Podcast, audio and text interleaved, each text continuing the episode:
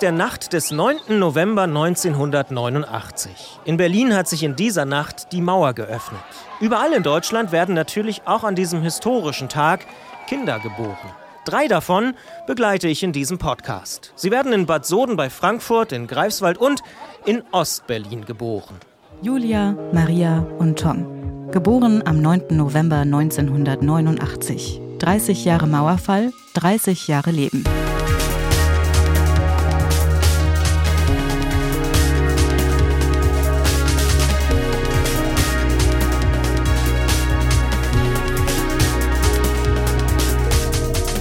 Herzlich willkommen zu dieser letzten regulären Ausgabe unseres Sonderpodcasts zu 30 Jahre Mauerfall hier bei Detektor FM. Wir hören in dieser Folge von den Ängsten und Träumen von Julia Maria und Tom und davon, wie sie ihren jetzt anstehenden 30. Geburtstag eigentlich sehen. Werden sie groß feiern mit Freunden oder Familie oder ist der 30. Geburtstag nur ein Geburtstag von vielen? Hören wir Julia und Tom. Als Kind habe ich schon gedacht, so, oh Gott, wenn wenn die 30 kommen, dann ist eigentlich alles vorbei. Jetzt mal hart ausgedrückt. Äh, also ich denke schon länger an die 30. Ja, ich bin da schon ein bisschen mit einem weinenden und einem lachenden Auge, schaue ich auf den Geburtstag. Ähm, man schaut ja dann schon zurück, so ein bisschen, was habe ich schon erreicht? Was kommt wohl noch? Bei einem 25.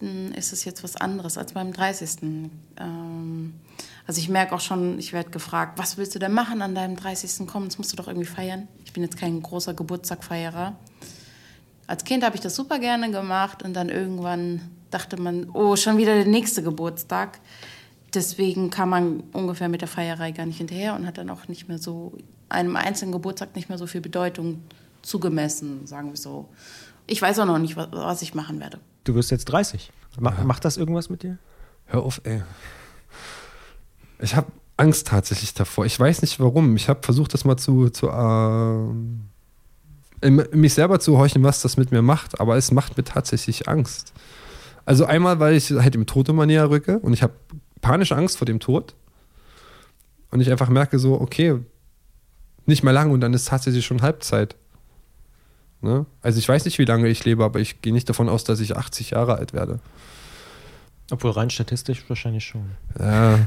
Aber, ja. Ich, ich habe tatsächlich einfach Angst, ja.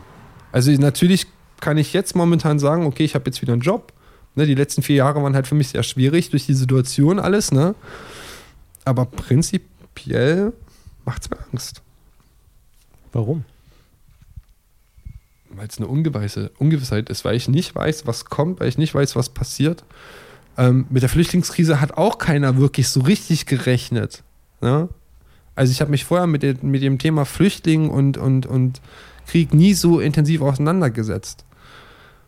Ähm, und dann mit einmal wurde das so, so greifbar. Und ich weiß einfach nicht, was, was passiert morgen. Drückt morgen irgendein verrückter, Solarium gebräunter Toupet tragender Freak auf den Knopf, ja, und zerlegt damit irgendwelche Kontinente. Ja, oder so ein kleiner, mopsiger Koreaner. Ja. Es ist, es ist, es sind, es sind so viele Spannungen auf dieser Welt, du kannst gar nicht, du kannst, so blöd kannst du gar nicht denken. Und du persönlich, also diese Zahl 30 scheint auch was bei dir zu machen, so. Es ist eine runde Zahl. Ich werde auf jeden Fall nicht feiern, das kann ich dir schon mal sagen. Alle haben bis jetzt immer gefeiert, alle haben immer ihren 30. gefeiert. Ich werde werd mich wahrscheinlich einschließen oder mit Absicht arbeiten gehen. Zwei Tage durch. Ähm, und auf Arbeit schlafen, damit mich niemand sieht. Geschenke gibt es dann später, das ist okay. Aber nee.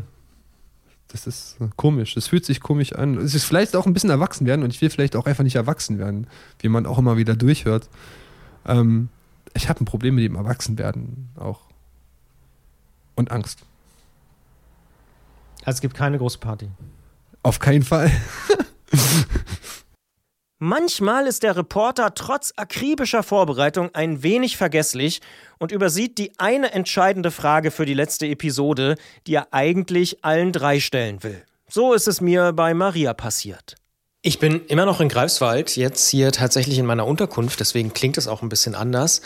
Und mir ist aufgefallen, dass wir zwar jetzt gerade die ganze Zeit mit Maria darüber geredet haben, was das so alles für sie bedeutet und so weiter, aber ich sie nicht gefragt habe, wie für sie persönlich dieser 30. Geburtstag eigentlich aussieht. Und deswegen werde ich sie, glaube ich, einfach nochmal bitten, mir da eine Sprachnachricht zu schicken und äh, ja zu sagen, ob das für sie ein normaler Geburtstag ist oder doch irgendwie ein besonderer Einschnitt im Leben, jetzt 30 zu werden. Also das 30 werden sich jetzt als Einschnitt, würde ich sagen, nicht. Ich bin ja die gleiche, die ich auch vorher war, sag ich mal.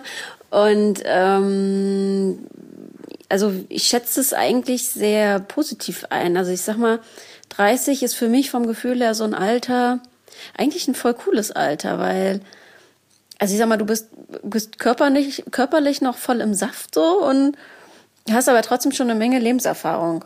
Also ich finde 30 äh, fühlt sich für mich gut an. Vielleicht auch deswegen will Maria den runden Geburtstag in diesem Jahr ganz groß feiern. Es ist ja praktischerweise auch ein Sonnabend und damit sehr gut zum Feiern geeignet. Ja, der 30. Geburtstag in diesem Jahr, der ist für mich insofern besonders, als dass ich ihn wieder ja, feiern möchte, überhaupt feiern möchte, weil es war in der Vergangenheit nicht immer unbedingt jedes Jahr der Fall, dass ich meine Geburtstage gefeiert habe. Und wenn, dann auch eher im kleinen Kreis. Also ja, mit meiner Familie, mein Mann, mein Sohn, vielleicht meine Eltern und meine Geschwister noch dabei. Und genau, also in diesem Jahr wird es dann wieder etwas größer werden. Die Verwandtschaft ist eingeladen und es werden Freunde da sein. Ähm, es wird ein schönes Essen geben. Und genau, dann machen wir uns eine schöne Zeit. Da freue ich mich schon drauf.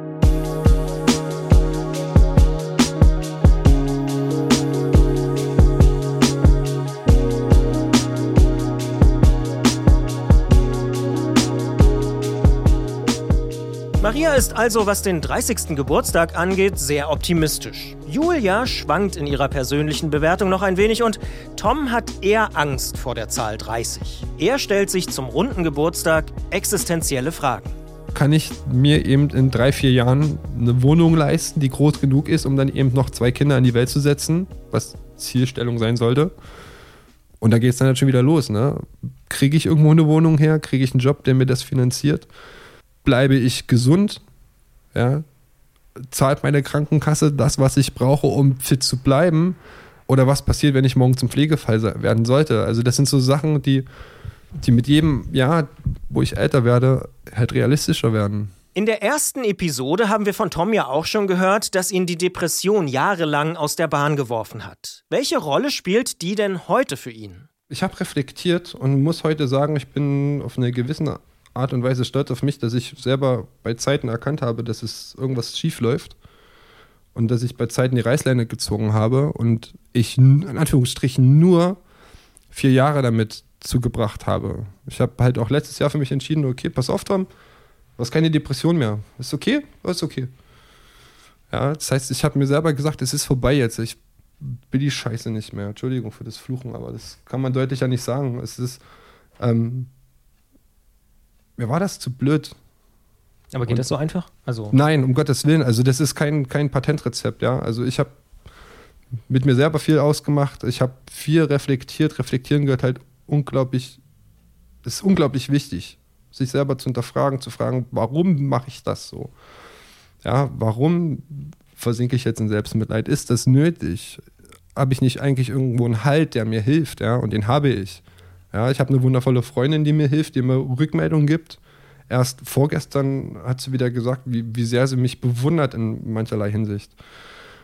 Und genauso habe ich halt meinen Sohn, der, der für mich ein absoluter Grund ist, einfach zu sagen, okay, ich reiß mir jetzt, ich reiß wirklich einen Arsch zusammen.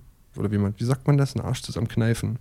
Obwohl man das ja zum Menschen mit Depressionen prinzipiell nicht sagen sollte, aber wenn ich, ich habe mir selber gesagt, okay, ich mache das jetzt, damit er einen funktionierenden Papa hat. Julia macht sich auch Gedanken über Probleme und Gefahren der nächsten Jahre. Bei ihr sind es vermutlich urmenschliche Ängste, vor denen sie sich fürchtet. Was macht mir noch Bauchweh? Vielleicht auch steigende Mietpreise. Das ist schon kein Luxusproblem mehr, das kann man gar nicht sagen. Ähm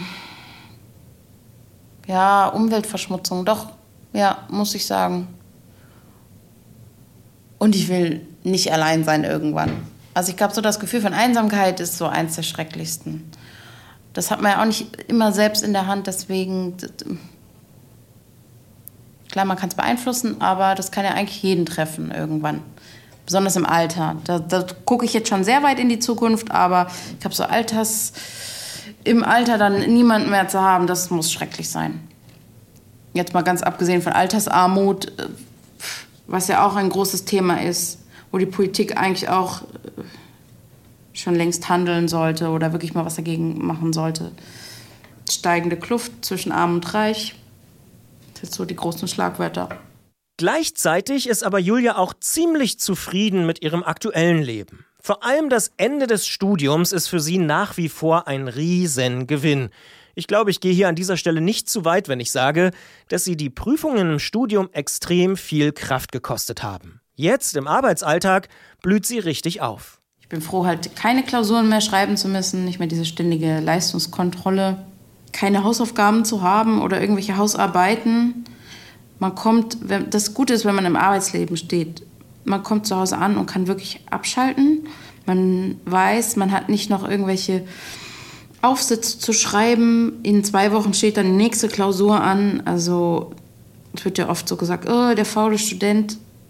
Nee, also das gibt es, glaube ich, heutzutage nicht mehr wirklich. Ich bin jetzt glücklicher im Arbeitsleben als damals im Studium. Das geht vielen anders, aber bei mir ist es halt so. In Sachen Arbeit und Job hat Julia wenig Existenzangst. Der Fachkräftemangel in vielen Branchen gibt ihr eine gewisse Ruhe und Sicherheit. Das klang vor zwölf Jahren noch ganz schön anders. Damals hat sie sich sehr viele Gedanken über ihren späteren Beruf und auch über langes Arbeiten gemacht. Heute, im Jahr 2019, ist sie in dieser Hinsicht etwas entspannter. Aktuell habe ich jetzt nicht mehr solche Angst davor, mal keinen Job zu haben. Die Bedenken schwingen schon immer mit, das würde ich ganz klar sagen. Ich bin sowieso jemand, der sich eher Sorgen macht oder, oder nachdenkt, Gedanken macht.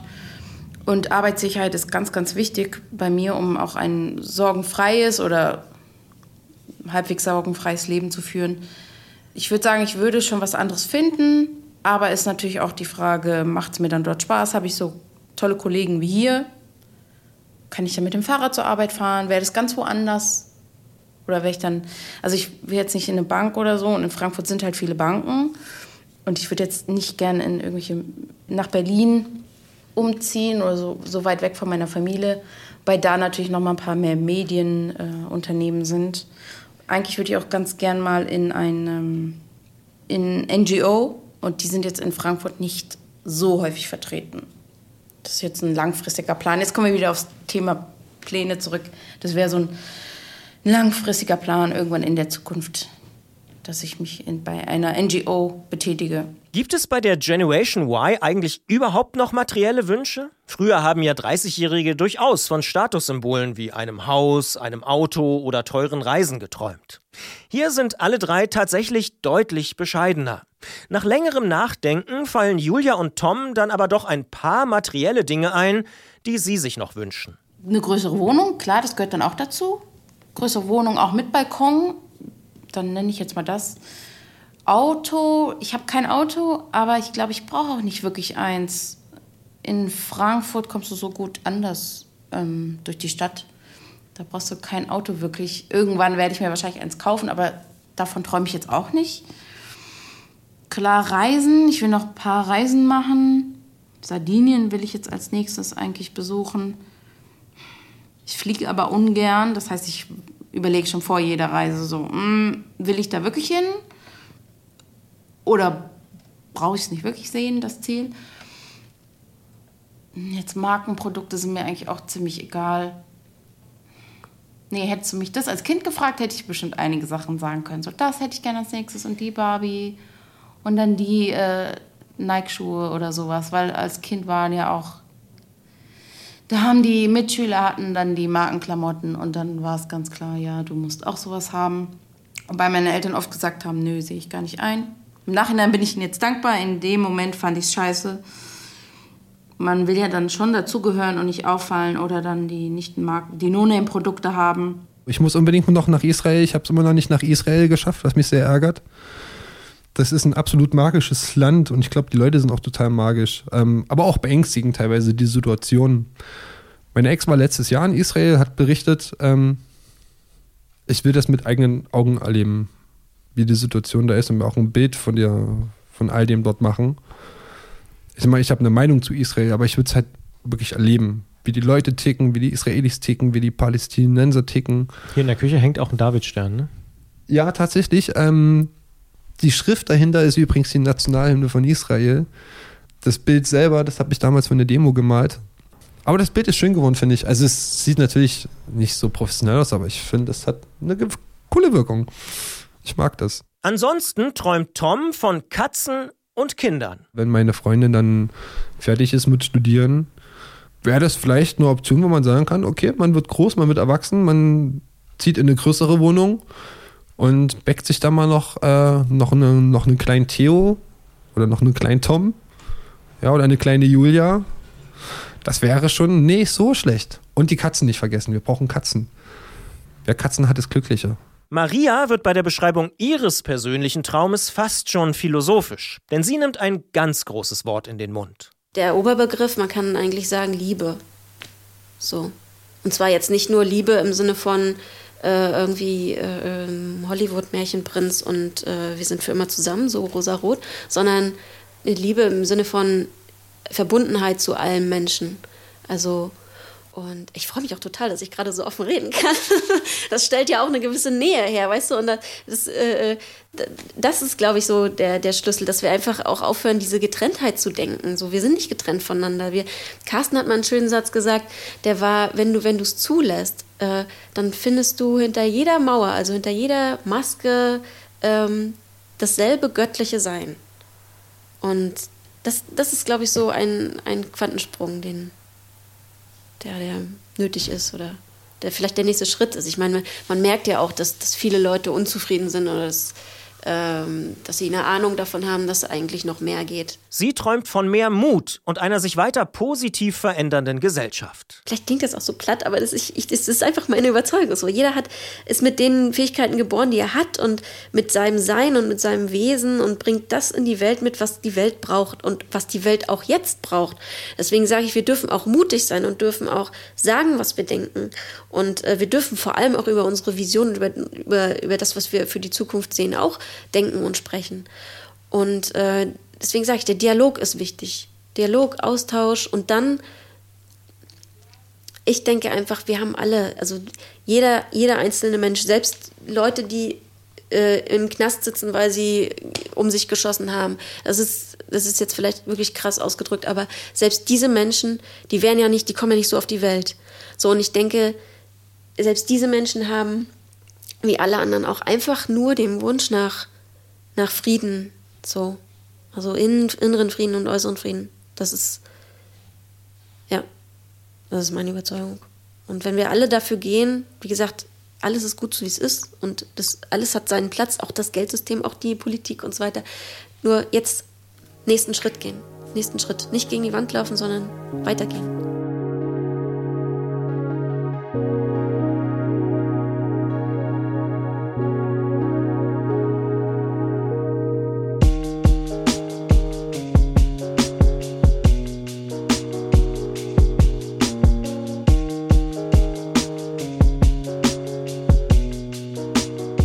Die beiden Wissenschaftler, die hier in diesem Podcast in den letzten Wochen immer wieder zu hören gewesen sind, analysieren in ihrer täglichen Arbeit ja die aktuelle Situation oder die letzten Jahre. Prognosen sind für Wissenschaftler fast immer schwierig. Nichtsdestotrotz machen natürlich auch sie sich Gedanken über die Zukunft. Wie kann es denn mit der Wiedervereinigung jetzt weitergehen?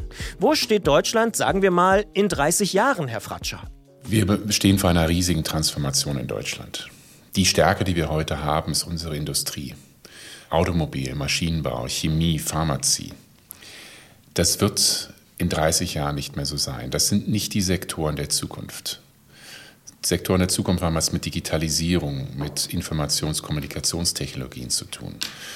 Ähm, deshalb brauchen wir eine massive Transformation äh, weg von der reinen Industrie hin vielmehr zu Dienstleistungssektoren oder Verbindung zwischen Industrie und Dienstleistung. Also autonomes Fahren, Elektromobilität, diese Dinge. Das ist gefährlich, weil Deutschland im Augenblick satt und zufrieden ist. Noch, wir haben, glaube ich, noch nicht realisiert, dass äh, wir in diesen goldenen Jahren, die wir im Augenblick sicherlich gesamtwirtschaftlich erleben, jetzt die Weichenstellung für die Zukunft setzen müssen. Jetzt in eine hervorragende digitale Infrastruktur investieren, in Innovation im digitalen Bereich investieren müssen, dass wir ein stärkeres Europa brauchen, damit wir unsere deutschen Interessen global durchsetzen können. All das haben wir im Augenblick noch nicht richtig verstanden und setzen es nicht um. Also ich glaube, unsere Wirtschaft wird in den 30 Jahren komplett anders aussehen, viel stärker hin zu Dienstleistung, viel mobiler. Ähm, wir haben eigentlich das Zeug dazu, das zu bestehen. Nur im Augenblick äh, laufen wir mit Scheuklappen rum und sehen das noch nicht. Das sagt der Chef des Deutschen Instituts für Wirtschaftsforschung, der Ökonom Marcel Fratscher. Der Soziologe Steffen Mau betont in seinem Buch Lütten Klein, dass es ihm nicht um Lösungen geht, sondern um eine Beschreibung der aktuellen Situation. Trotzdem muss ich ihn natürlich auch fragen, wo er denn Ansätze sieht, damit wir die vielen Brüche, die er in seinem Buch beschreibt, irgendwie heilen können. Also das eine ist doch stärker so eine Politik der Mentalitäten zu betreiben, sich wirklich die Leute vor, ernst, vor Ort ernst zu nehmen, nicht so drauf zu schauen, auf Augenhöhe mit ihnen zu kommunizieren und auch überhaupt zu verstehen, das gilt auch für Politikakteure und Parteien, äh, was sich da für Milieus und auch ja, gesellschaftliche Fraktionen herausgebildet haben in Köpfe zu investieren und auf Köpfe zu setzen, also die jungen Talente, diejenigen, die was bewegen äh, wollen in Ostdeutschland, äh, dazu auch zu befähigen und äh, zu unterstützen und nicht jetzt als besser wissender Westen dahin zu kommen und die eigenen Diskurse dort einspeisen zu wollen. Und das Dritte ist wahrscheinlich eine größere Anstrengung in diesem vorpolitischen äh, Raum, der in Westdeutschland eine sehr große Rolle spielt. Damit meine ich eben, äh, ja, was man breit eben als äh, zivilgesellschaftliches Engagement, damit meine ich jetzt nicht nur so politisierte Vereinskultur, äh, sondern äh, auch das Landjugendheim, äh, die, die Rolle der, der, der Kirchen, ja, Vereinsarbeit und so weiter. All das, was möglicherweise in der Lage ist, auch für, für Orte, die von außen erstmals abgehängt erscheinen, irgendwie eine Art von, ja, von lebendiger Alltagskultur und vielleicht auch von, äh, von Zukunftsprojekt äh, zu äh, bewerkstelligen. Und es gibt einzelne Beispiele dafür, wo auch so daraus, daraus Dynamik und Identifikation ja, heraus entsteht. Und ich glaube, so diese drei Sachen über das übliche Infrastruktur und Investitionen und wirtschaftliche Entwicklung wären aus soziologischer Sicht jedenfalls nicht unwichtig.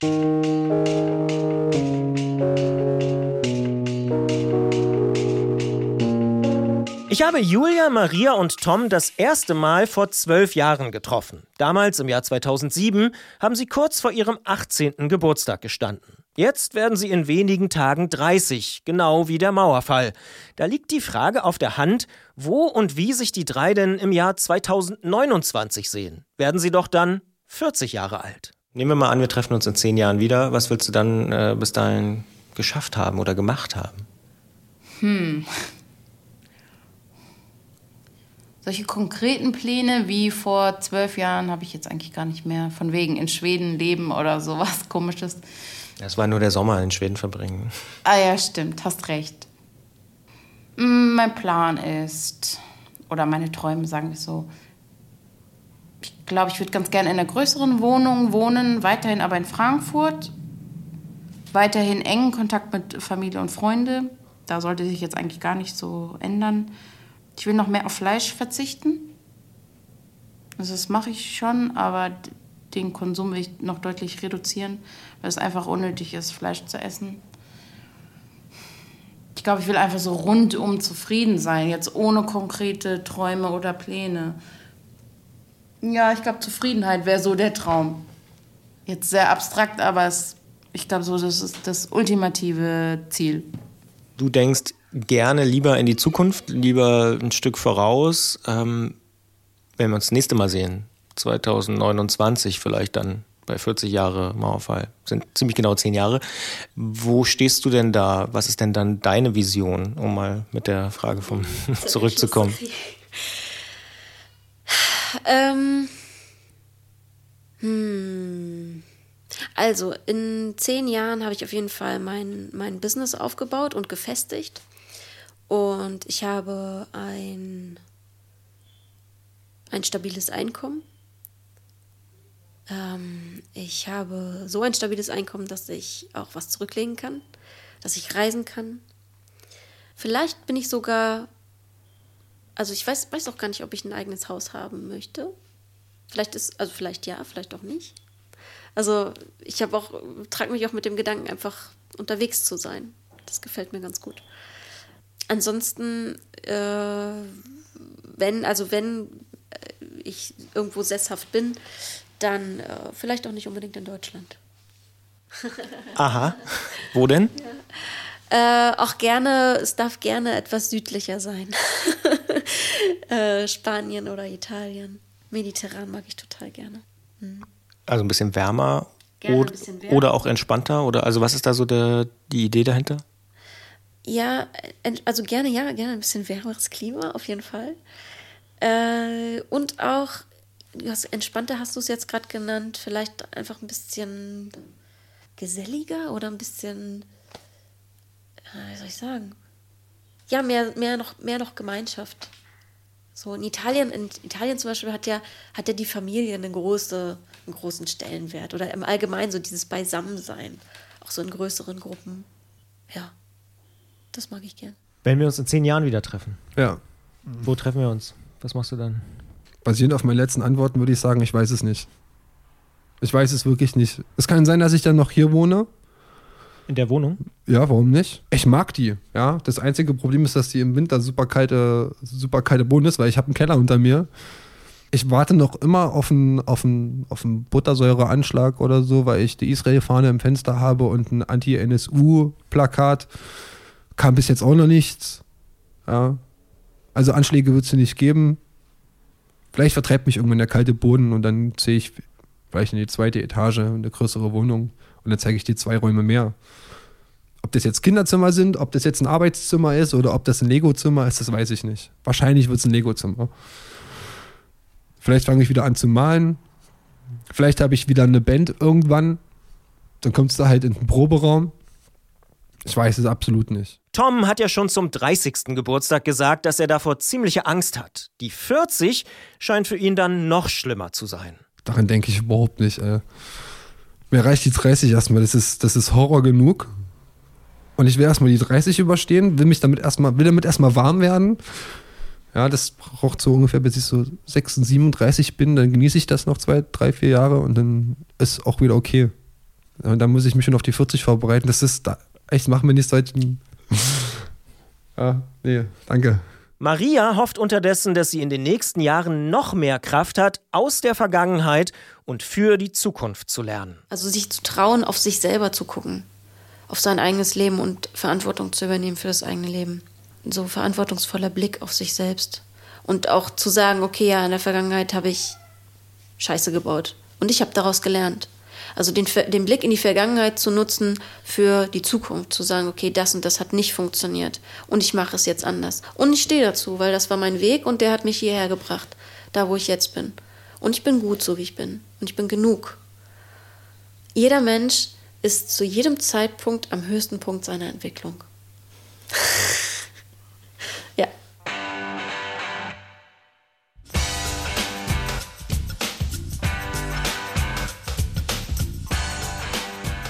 Keiner der drei möchte die DDR oder die alte Bundesrepublik zurück. Bei allen Problemen, Herausforderungen oder auch Unsicherheiten, Julia, Maria und Tom sehen sich als Deutsche und die Demokratie als aktuell beste Staatsform. In allen dreien gibt es aber, wie in diesem Podcast durchaus auch zu hören, Zweifel und Fragen an die Welt und auch an die deutsche Gesellschaft im Jahr 2019. Sie machen sich Gedanken über die Zukunft und manchmal sind sie auch ein wenig verunsichert. Vielleicht spiegeln diese drei damit tatsächlich ein wenig auch die Stimmung 30 Jahre nach dem Mauerfall wider. Neben der Skepsis ist da nämlich auch ziemlich viel Zufriedenheit und Zuversicht.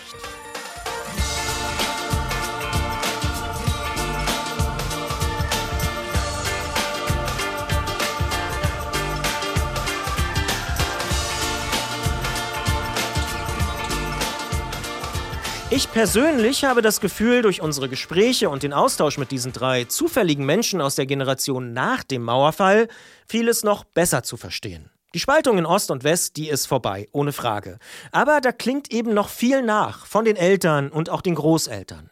Wir sollten also vielleicht noch mehr und offener darüber sprechen und unsere individuellen Biografien wirklich ernst nehmen, in Ost und in West. Und damit endet diese für mich persönlich ganz besondere Podcast-Serie im Jahr 2019. Ihr habt es natürlich längst gehört.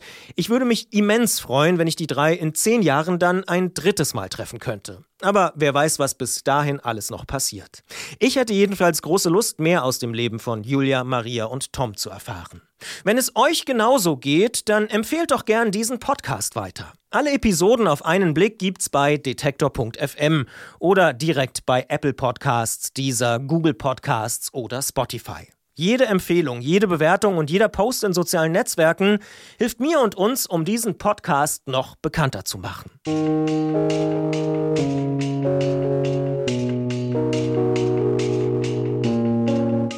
Kommende Woche will ich gern nochmal mit Helena aus der Teaser-Episode diese fünf Podcast-Folgen rekapitulieren.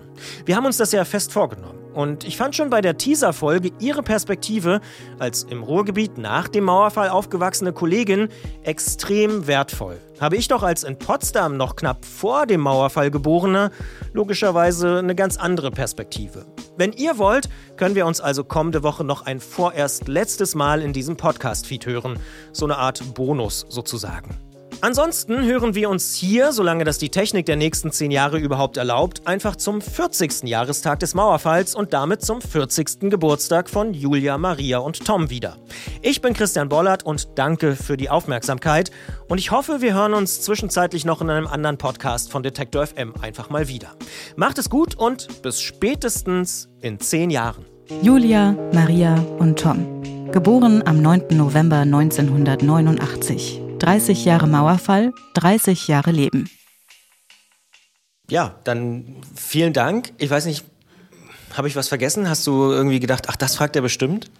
Ich wusste, dass du auf die politische Situation aktuell zu sprechen kommst. Deswegen bin ich auch ganz froh, dass ich die Themen, die ich hatte, mir schon überlegt hatte, ähm, angesprochen habe. Ich wusste nicht mehr wirklich, was du alles so mich damals gefragt hast. Ganz interessant zu hören paar Antworten wusste ich noch, das mit Schweden und so. Aber die Themen Feminismus und Fahnen hatte ich jetzt nicht mehr so auf dem Schirm. Nee, war, waren gute Fragen. Vielen Dank. Gerne. Bis in 15 Jahren. Oder 10, je nachdem. Okay. Weil 40 ist ja das neue 30, habe ich gehört. Oh. Ja, gut zu wissen.